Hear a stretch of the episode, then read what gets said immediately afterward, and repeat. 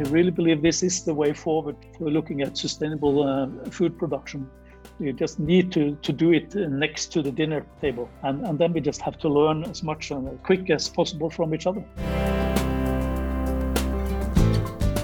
Welcome to RAS Talk, the podcast on recirculating aquaculture systems and sustainable food production, brought to you by RASTech Magazine the premier publication for recirculating aquaculture systems professionals. This episode is sponsored by Oxyguard International. Secure, grow, evolve. Improve your production with tailored and targeted technology. Welcome back, everyone. My name is Jean Ko Din, and I'm the editor of Hatchery International and RASTech magazine. And I'm, of course, joined by Brian Vinci, the director of the Freshwater Institute. Hi, Brian. Hi, Jean. How are you doing? Doing good this episode's going to come out in September, but right now we're in the midst of summer heat. How are you feeling over there in West Virginia? Well, pretty good. Um, and you'll hear on the podcast, um, Esben talks about energy efficiency and uh, overcoming the challenges of growing uh, salmon on land in a tropical climate and the associated energy demand from chilling. And I'll tell you, um, you know, even here in the mid Atlantic of the United States, outside of Washington, D.C., all of our chillers are going full go 24 hours wow. a day right now. And we're you know, trying to keep our temperatures suitable for Atlantic salmon. Um, primarily, we shoot for around 12 to 13. Um, if we don't use chillers here and in our land based systems, we'll get up to 17. So uh, it's a significant, you know, four or five degrees Celsius that you need to bring your systems down in land based Atlantic salmon culture. Mm. Well, as Brian mentioned, our guest today is Esben Jensen, uh, Jensen with an E, and he is the chief executive and founder of a new project called Singapore RAS. And we haven't quite covered quite a lot about RAS projects in the Eastern Hemisphere in general, but um, that's one of the reasons why I wanted to bring him onto the show. And he's getting ready to build a thousand metric ton Atlantic salmon facility starting hopefully next year. And we'll get to hear Esben's own insights later. But for you, Brian, uh, what have you seen or what do you think about the potential market for RAS in Asia and Southeast Asia in this case? Yeah, I, I think your idea to look at this area and have a guest from this area is a great one, and, and we should continue on this um, in the future. I've spent a little bit of time in uh, Japan and Vietnam um, looking at aquaculture there, specifically in Vietnam. I was um, giving lectures on land based recirculation technology because as uh, they intensify their shrimp production and the Mekong Delta becomes saltier, um, they are looking for additional ways to continue to expand the shrimp industry. And at the time, it was early RAS days, and I think since then they've they've made announcements about in Vietnam about having uh, recirculation systems for um, shrimp and and maybe some other uh, fish species. I think I saw that in uh, the industry news about six months ago. Of course, Japan has a large land based salmon project. Uh, two of them, I think, have been announced. Um, uh, recently, there was a big announcement by a company that owns Cermaq, the net pen farmer from Norway. They're also going to do a project in Japan. Um, of course, most of the uh, countries in that area have a very high seafood consumption per person. So that's a, a big demand um, that can be filled and as the population grows, though, you know that the limitations on, on capture fisheries um, requires aquaculture to fill the gap. I've spent a little bit of time in China. Of course, China did adopt recirculation pilot projects pretty early on. They did a trout project in the Gobi Desert with Billund Aquaculture of Denmark.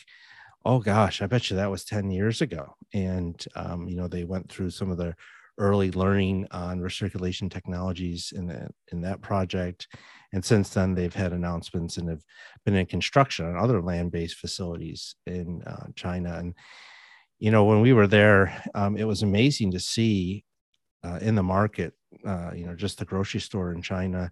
Uh, we are primarily in the Northeast area, how much of a premium uh, Atlantic salmon from Norway would command. And I was just a little bit surprised even to see it, Atlantic salmon. Uh, this was 2011, 2012, I think.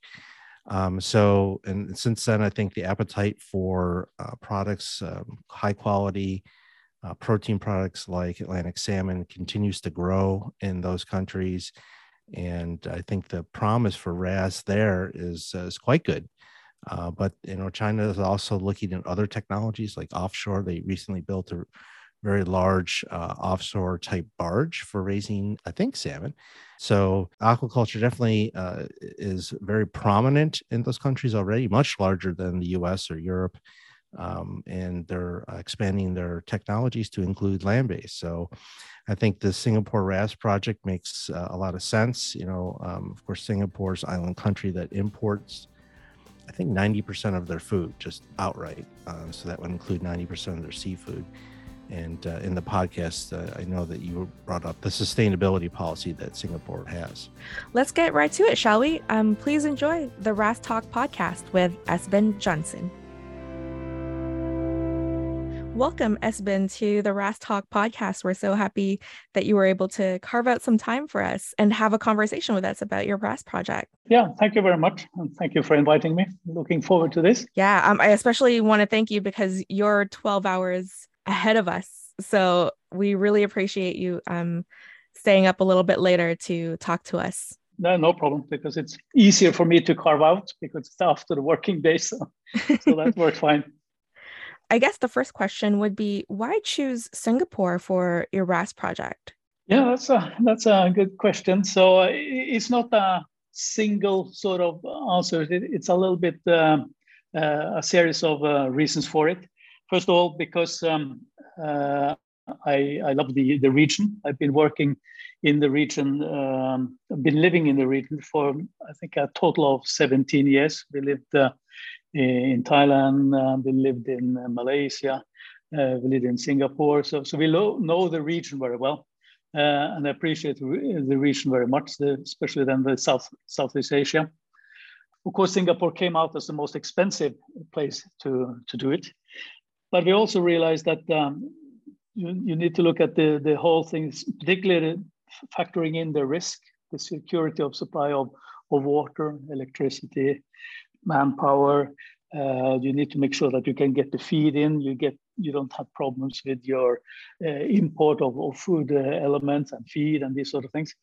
And we found out if you just have one minor incident uh, in a RAS, then of course you, you wipe out the whole difference in, in cost benefit you might have in, in being either in, in uh, Kuching or in uh, Johor or in Bintan. So we said, um, okay, we, we for the first step, let's move into Singapore.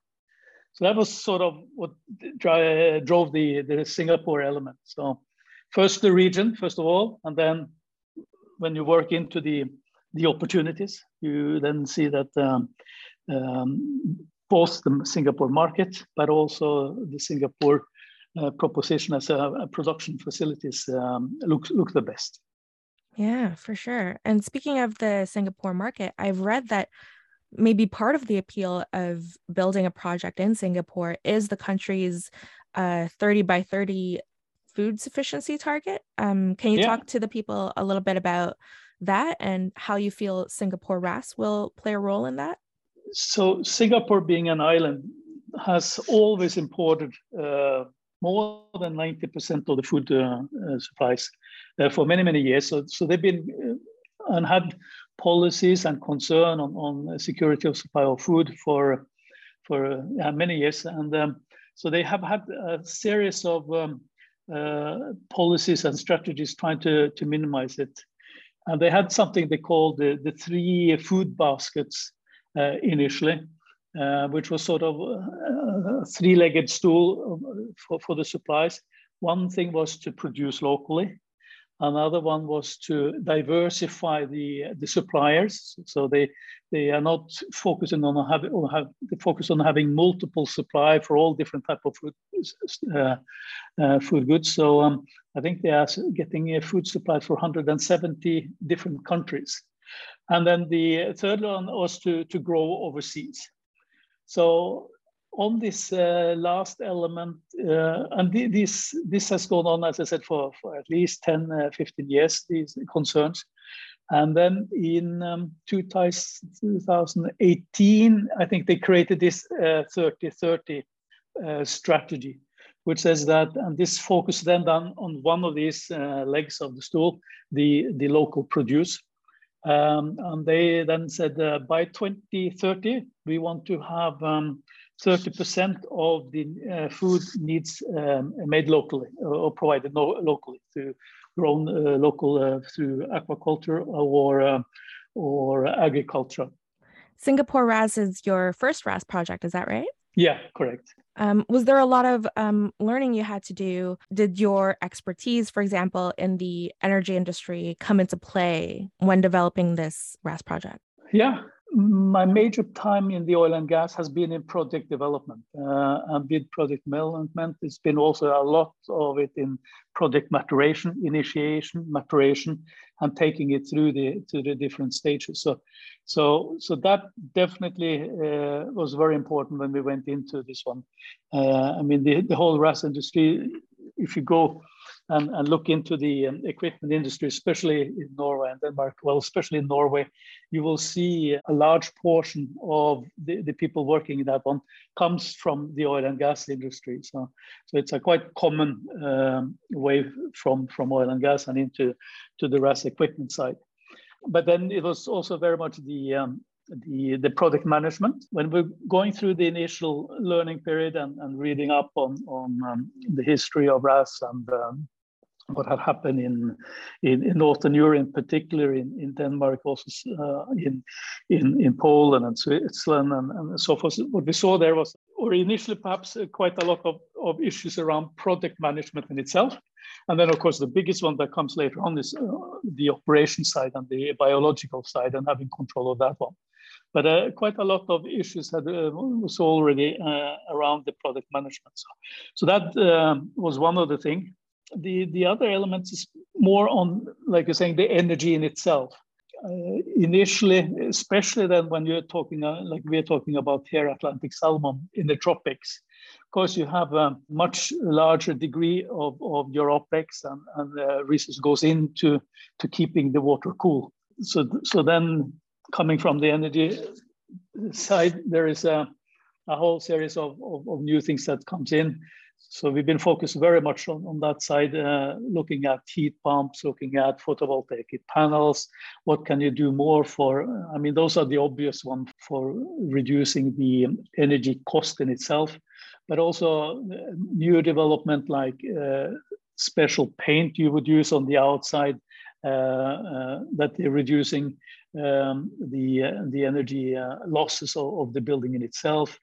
Um, and there was also a couple of other interesting things that probably don't have too much time to go into here in, but comes into Singapore in connection with, uh, in particularly connection with LNG that that opens up. So, so that brings in the the energy, oil and gas side, where you can see some synergies uh, uh, with, with the with the RAS facilities, in fact. And what we're also seeing is that perhaps in initially, and particularly a lot of the RAS has been done in uh, not in the tropics, but more in, in the northern uh, countries where cooling was not that uh, important. Then your energy consumption was perhaps in the order of 10 to 15% of your OPEX.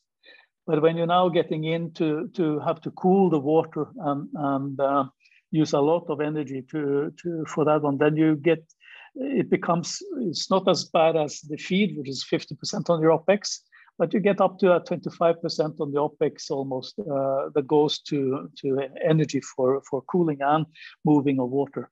So um, uh, a very significant element will go into looking into exactly the energy uh, usage and distribution. Esben, let's talk a little bit about the technology and technology provider. I've read a few industry articles on your project and noted that you're partner with a company called Onshore Technologies or OnTech, as well as OFS Norge. Um, mm-hmm. if you don't mind, why don't you explain uh, to the listeners um, how those companies are participating in the project and what they're bringing to the project? Yeah, so so they bring uh, farming, direct farming experience, but also the design of of the facilities. So they have a quite a, a neat uh design where they build in uh, equipment in itself into the into the tanks. So if you remember from the um, the last podcast, um, the Atlantic Sapphire, they were talking in the phase one. They had, um, I think it was six tanks hooked up to each uh, RAS uh, unit, and they were then saying that now going into phase two, they were going to have three tanks uh, going into to um, to one RAS facility for the cleaning of the water. The system we are looking at is even more compact, where you, you build in the uh, bio and mechanical filter into the, the to, into the unit in itself. And by doing so, you have much less, it becomes more compact. Uh, you move water much less. You don't take it up and down and, uh, and into uh, central facilities and pump it back in again, but it's sitting in the system in itself. So, so they, they come with experience from having developed them themselves. They have uh, they have their own facilities in, in Mole that you can see on their um, on, on their website. So, so it's the combination of both uh, equipment development or, or, or system development, as well as their own um, uh, farming of um, salmon. So, Ontec is currently a uh, salmon farmer in Norway, um, land-based salmon farmer. No, it's a, OFS is the farming side. Um, that that is, uh, and then Ontec is the technology side that is right. looking more at the facilities. How big is the OFS facility in Norway?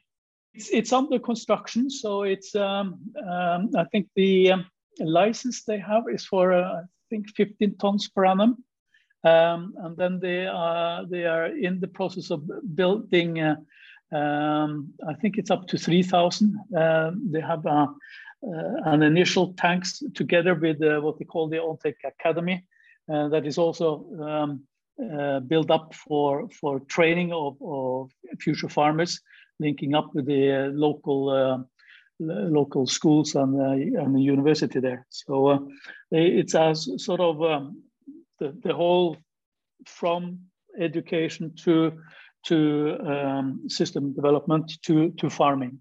Right.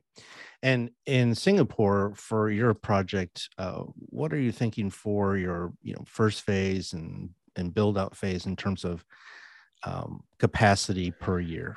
So, so we, so when we started the whole um, um, project, and we started in beginning of 2020, we started up with a feasibility study. So we looked at locations, as I said, looked at uh, do you go to Johor, do you go to Kuching, do you go to, to Batam?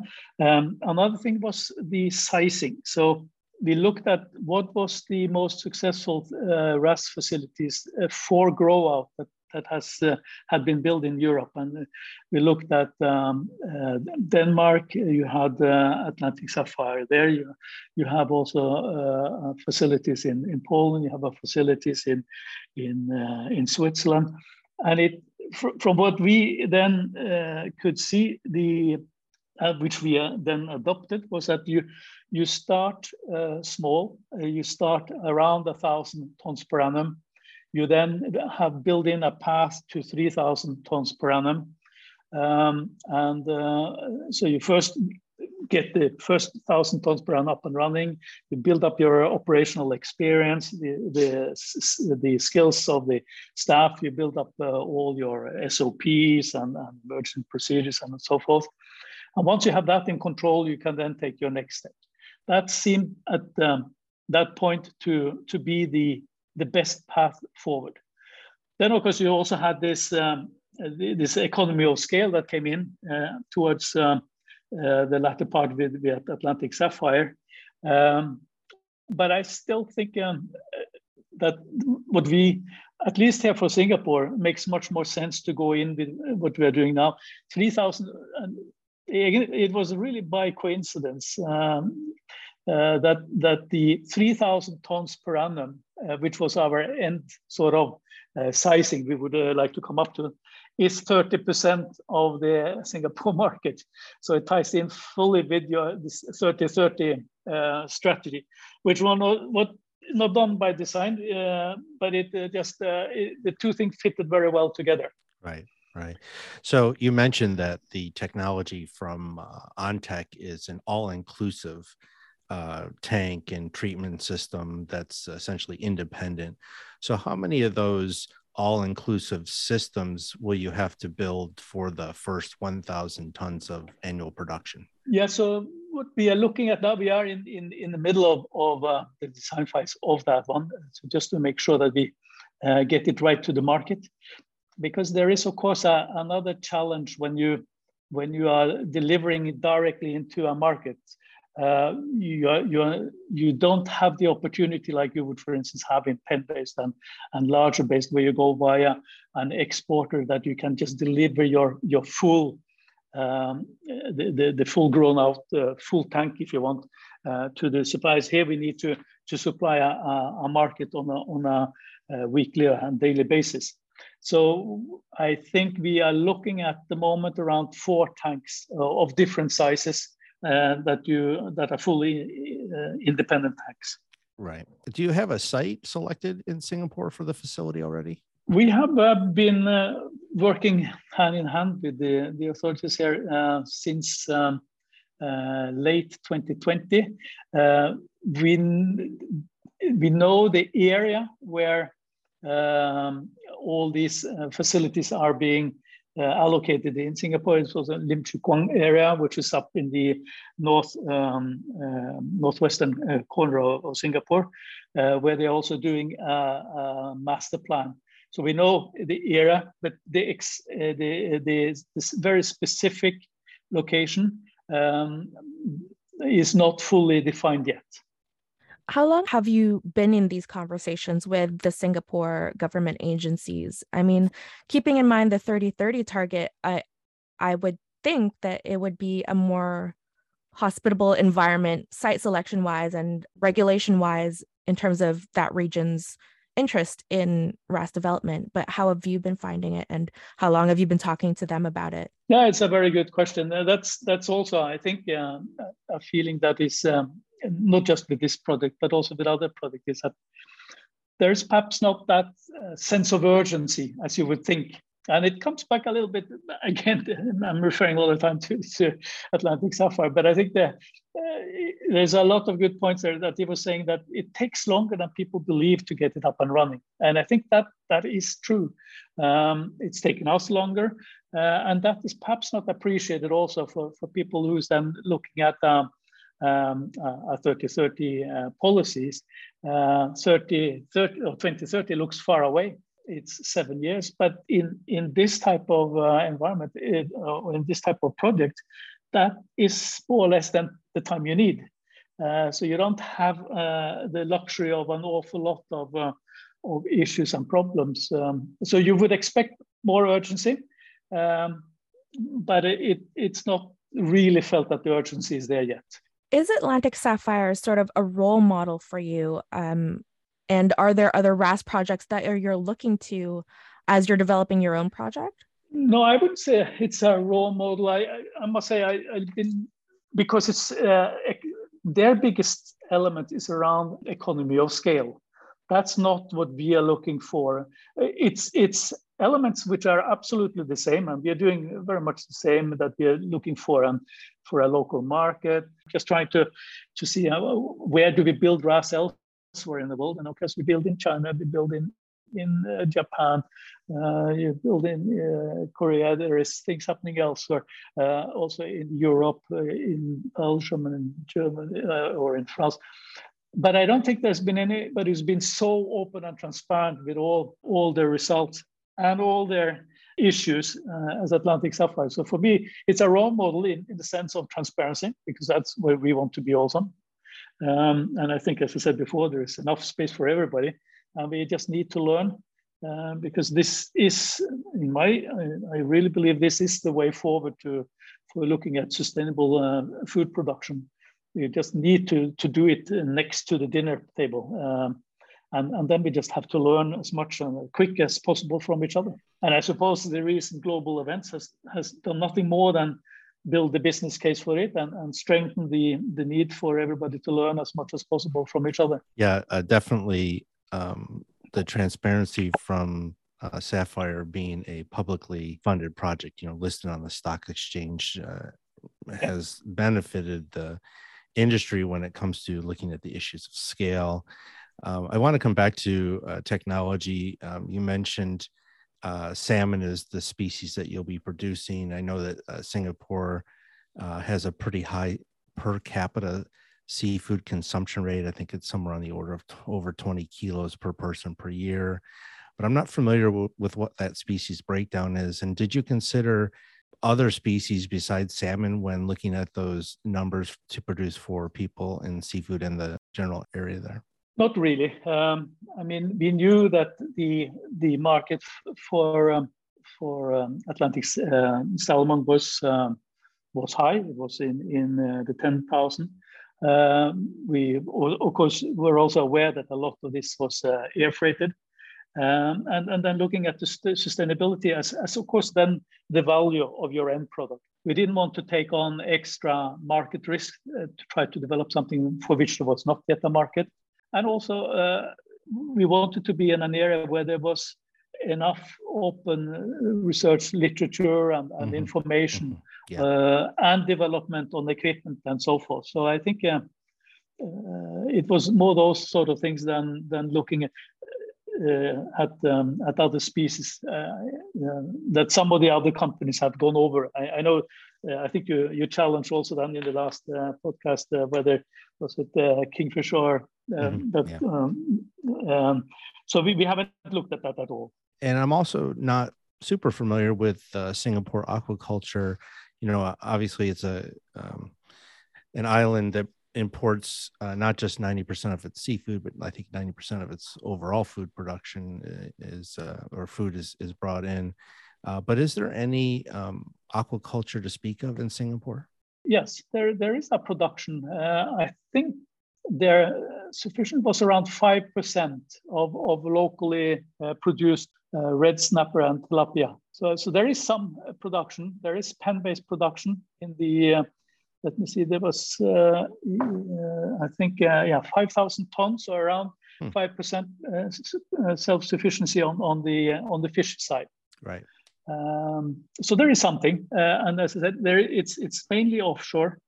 Um, I don't have the split uh, split down uh, yet, but uh, yeah. but of course there's limited amount of space there also.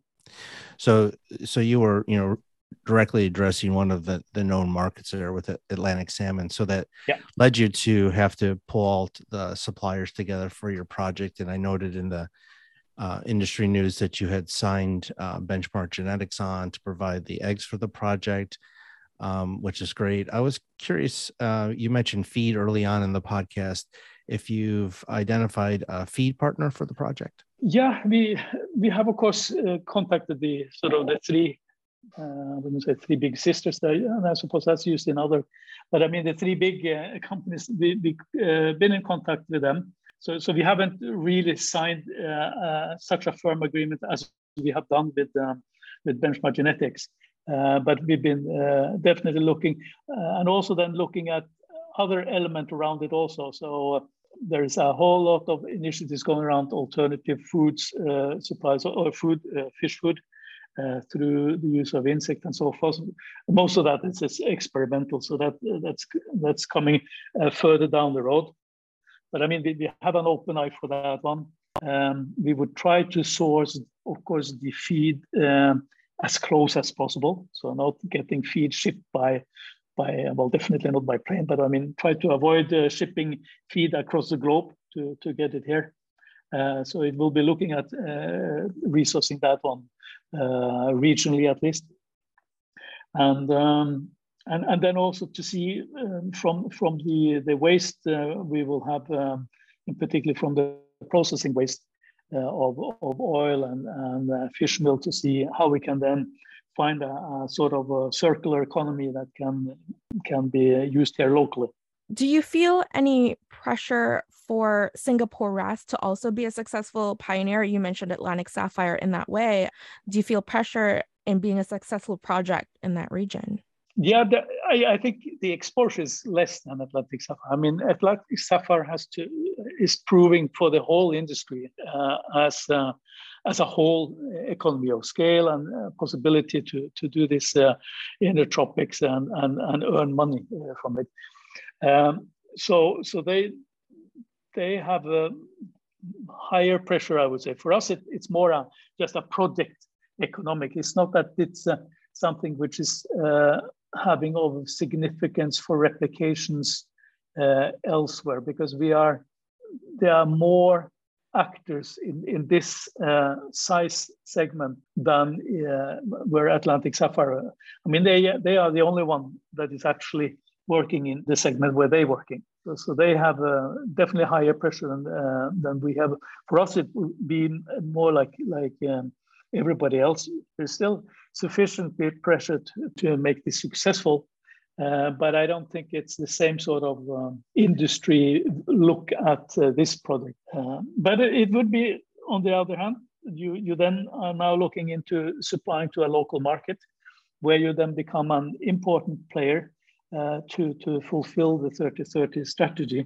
So, um, and there is not time for a, for a second chance uh, when we know seven years to 2030 and uh, five years from the start until you see um, production more or less. Uh, this will be the, the sort of, I would think, the last sort of trial or test of, of meeting the target successfully. So, uh, from a project point of view and from a country point of view, yeah, there is high pressure. But from a global point of view, which is more where Atlantic Sapphire is sitting, uh, it's a it's a different level. Right you know, and, and talking about that pressure and the, the government's policies for the uh, food security, I'm wondering about the capital raise that you need to put together for the thousand tons. Um, is the government offering low interest or no interest loans? And have you been able to interest uh, the Singapore venture capital community in this project at all? That has been a bit harder than uh, originally thought. So, um, so we um, we have seen interest, but it hasn't been so uh, so easy as uh, as initially expected. And I think there is a lot of interest here in, in funding IT project and, and project with a short timeline and, and early early cash flow. And um, so in that area, it's easier to find capital. But when it comes to to this, which is almost like an oil and gas uh, from from your first uh, um, cash payout till till your first uh, uh the first harvest. Um, you talk about three years ish, in, in, in, two to three years. It's not been easy to find. Uh, so we we found uh, some interested, but I must say we have had to go back to to to Norway to to find people who's more where where the whole RAS discussion and awareness around RAS uh, for, for salmon and for grow out um, is, is more uh, available to, to, to find interested parties. Well, we wish you the best as you as you do that capital raise, and we want to thank you for your uh, time today. It Has been uh, very interesting to learn about the Singapore RAS project, uh, your partners with ONTEC and OFS, and about all the challenges you're facing. We really do appreciate it. Um, we know it's it's late in the evening for you there. So we appreciate you taking the time and carving out the time for us. And hopefully we'll hear from you in Singapore RAS again as you guys start to build out next year. Yeah, no, thank you very much for the time. Looking forward to, to talk to you again later. Thank you very much. All right, that was a really educational interview for me, I feel and a good first episode of looking into that region with Singapore, but also Southeast Asia in general. Uh, Brian, you mentioned in the intro that there's a lot of potential to be had in that region, and hopefully, we'll be able to talk about more RAS projects in that area soon. One big takeaway that I had from that interview is that Esben mentioned Atlantic Sapphire quite a lot in this episode. And I think it just goes to show how influential Johan Andreassen's work there and his team's work at, at Atlantic Sapphire can be for the industry at large. And yeah, it looks like Esben Jensen has a difficult road ahead to get uh, Singapore RAS up and running, but there's clearly a need that needs to be filled in that region. 100% agree on that. My takeaways were similar. Uh, definitely early days for Singapore RAS um, using a technology provider from Norway, ONTEC and OFS who themselves are pretty early days with the land-based uh, salmon endeavor. Um, I thought it was interesting to hear Esben talk about um, those things that are needed to deliver a project. You know, good project management, building the team, uh, some of those things we heard from Johan last uh, podcast um, that he has gone through and and been an example for others to do that. Now, Esben has a history and work experience in uh, oil and gas, and those folks, you know, know how to deliver large projects, complicated projects um, that are, you know, marine based or or in that same sort of realm. So I think you know Singapore RAS uh, is one to keep an eye on. I when I whenever I hear about uh, oil and gas uh, companies that make uh, su- support equipment like rigs and boats and the like getting into the land-based space I, I pay attention because i know there's tremendous project management um, expertise there and uh, those kind of uh, folks can deliver uh, on the kind of complex projects that land-based uh, ras is Yes, for sure. And we'll definitely be keeping a close eye on Singapore RAS and how it will evolve in the next few years. But that's it for our episode for now. Um, as always, our show notes with links, photos, and more extras can be found on our website, rastechmagazine.com slash podcast.